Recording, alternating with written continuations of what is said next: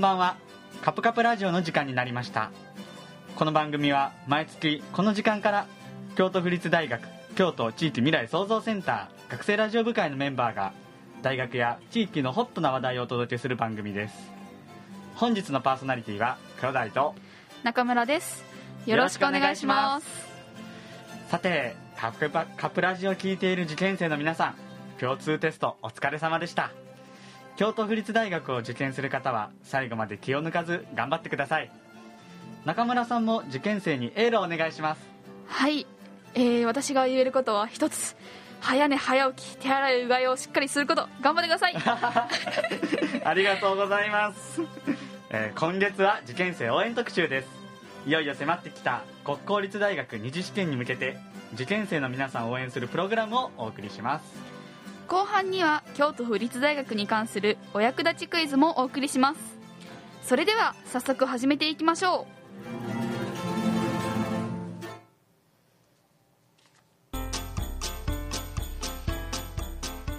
ではまず受験期の過ごし方について話していきましょう。中村さんはこの時期どのように過ごしていましたか？勉強時間や睡眠時間など教えてください。うはいそうですね。勉強時間はあまり測ってこうやったことがないんではい、なかなかちょっと分かんないんですけど、はい、睡眠はしっかりするようにしてました。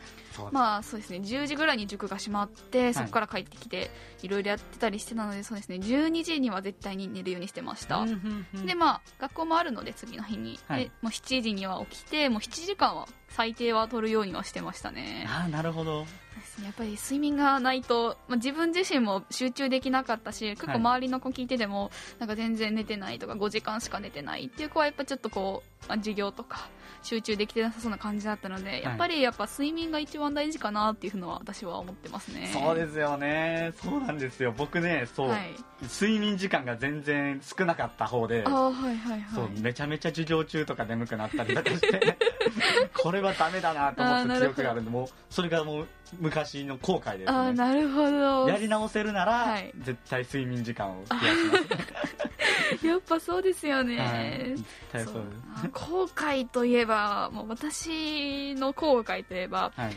えっとまあ、一応、えっと、私は国公立を受けてるので、はい。えっとえっと、私たちの時はセンター、はい。でその次にまあ2次があったわけなんですけど、はい。こうセンターで頑張ったせいかその後の勉強をこうあんま集中してできなくなってしまったんですよ、えー。はい。そう。なんでなんかこうセンターが、まあ、今は今の子は共通テストなんですけど、まあそれがうまくいったからといっていや2時があるからしっかり集中して勉強しようねっていうふうにめちゃめちゃ言いたい。それなんです。あのそう僕ねはい。あの一回はい。センター試験だったんですよねあ僕たちのはいはいそれで、はい、あの河合塾のセンターリサーチあっていうのがありますねじゃないですか。はいはいはいはい。あれでその僕の受けた学科福祉社会学科なんですけど、あはいはいはいはい。それで2位だったんですよ。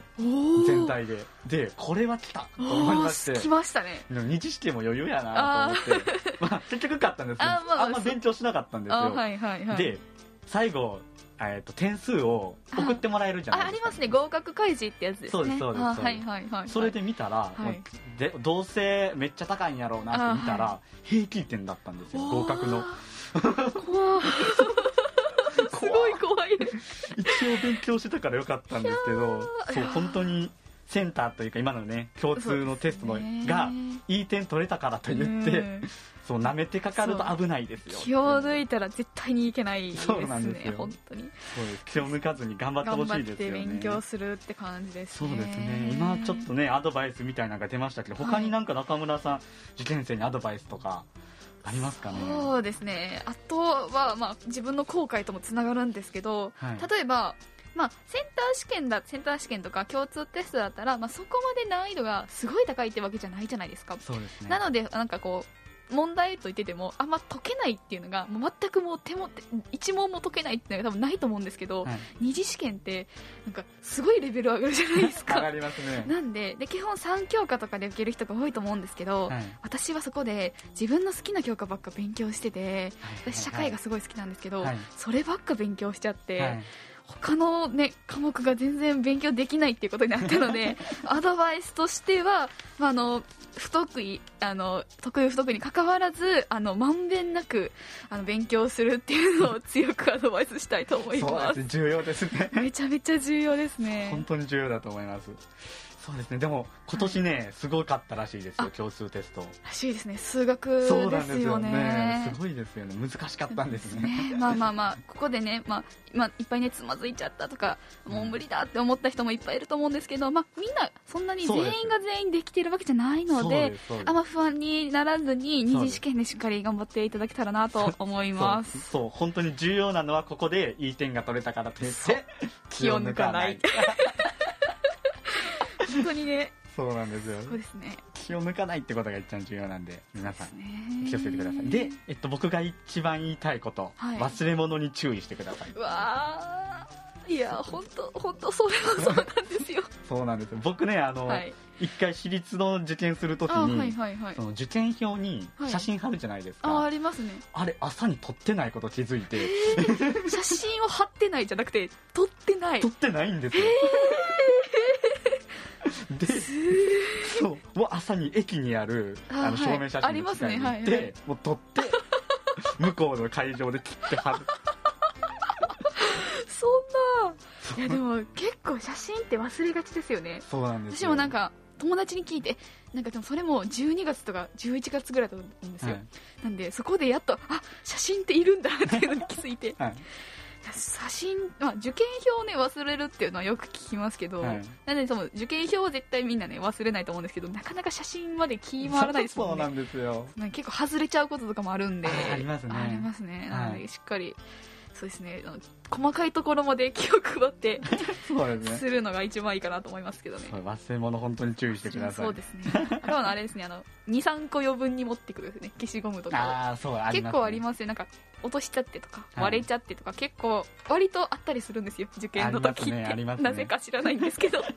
なんで割れるんだろうなとか思うんですけどめっちゃそうなるので。あの鉛筆とかの芯だけポロって抜けたあありまりしますよすあります。あ るので。抜けたりするんで。そこは気をつけてほしいなと思います。ありはい。そうですね。私立で同じまた私立の話なんですけど、うん。受けに行った時に、はい。なんか鉛筆忘れたんで貸してくださいって手挙げて言ってる人がいまして本当にそういう人もいるんで本当に気をつけた方がいい。そうですね。ちょっと本当に忘れ物チェックは一人でするんじゃなくて親御さんとか、まあ、その友達同士でちゃんと確認しようとか他人の目を入れてやるのが一番効果的かなというかります。そうですね。はい。そうですね。はい。それではさてあのアドバイスついでに、はい。えーここからは、えー京都府立大学に関するお役立つお役立ちクイズを、えーリスナーの皆さんに出題したいと思います。はい。はい、えー今回は在学生です、えー中村さんに代表として、えー回答してもらいますので。はい。頑張ります。お願いします。お願いします。はい。それではいきます。第1問。京都府立大学の最寄り駅は京都市営地下鉄の北山駅ですがはい。北山駅から京都府立大学の正門まで徒歩何分でしょうか？うわー。え何分？いやいつもねあのいつも北山駅使ってはい。行ってるんですけど、はい、正門まで徒歩何分。え大体でいいですか？はい、大体大体えー、うん10分ぐらいですかね。はいはいはい。いい感じですね。おいい感じですか？いい感じですね。はい。いきますよ、はい。正解は8分です。わー これね一応あの、はい。京都府立大学のホームページに載ってる情報なので。あなるほど。そうですね。結構でもその結構割と北山駅降りてすぐってイメージありますけど、はい。ちょっとありますもんねちょっとあやっぱり。の意外とあるんですよ。そうですね、はい。京都府立大学受けに行きたいっていう子はちょっとここの8分あるっていうのをしっかりと押さえておいてほしいはいですね、そうですね。受験の時もこれを目安にしてそうですねしてください。はい、でまあ他にもですね北山駅周辺にはね、はい。えっといい面白いというかはい。いいところがありまして、はい。えー以前カプカプラジオでも紹介しました、はい。えークリアンテールっていう、はいはい。えー洋菓子のお店があるんですよ、はいはい。そこ北山駅から徒歩5分です。お。お皆さんぜひ 行ってください。本当に美味しいんで。そうですあの受験終わったら行ってください。はい。行ってください、まあ、他にもね、えー、イノブンがあったりとかね、雑貨屋さんね。ありますはい、僕雑貨屋大好きなんで、はい。まだ行ったことないんですよ。行ってください行きたいと思います。はい。でやっぱりあのえー京都府立大学の周辺で一番大きい施設といえば、はい。えーまあ、北大路駅なんですけど、はい。北大路ビブレですね。あー北大路ビブレはね あのまあ、京都府立大学生が、まあ、一度は行くと言っても過言ではない施設ですね。そうです。割とねいろいろスーパーもあったりしますけど普通にあの、なんていうんですか？服とかも売ったり雑貨とかも無印とかも入ってるので、ね。割とね使い勝手がいいですね、はいそうですそうです。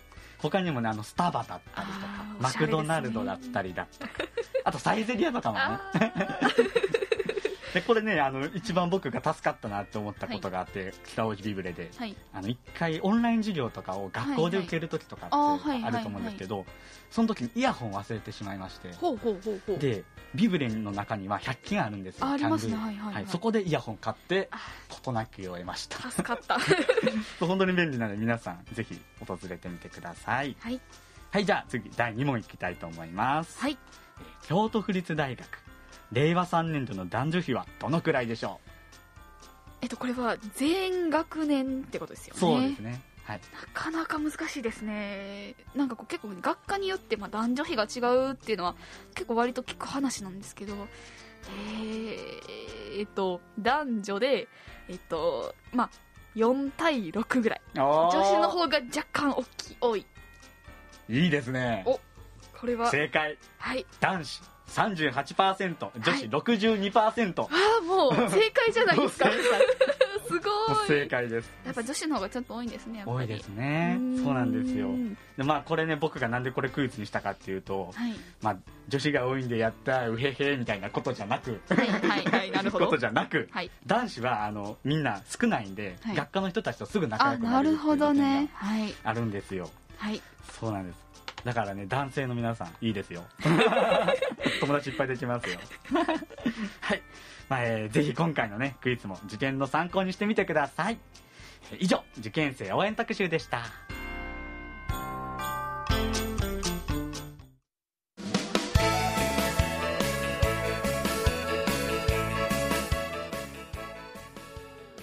続いてはお知らせです。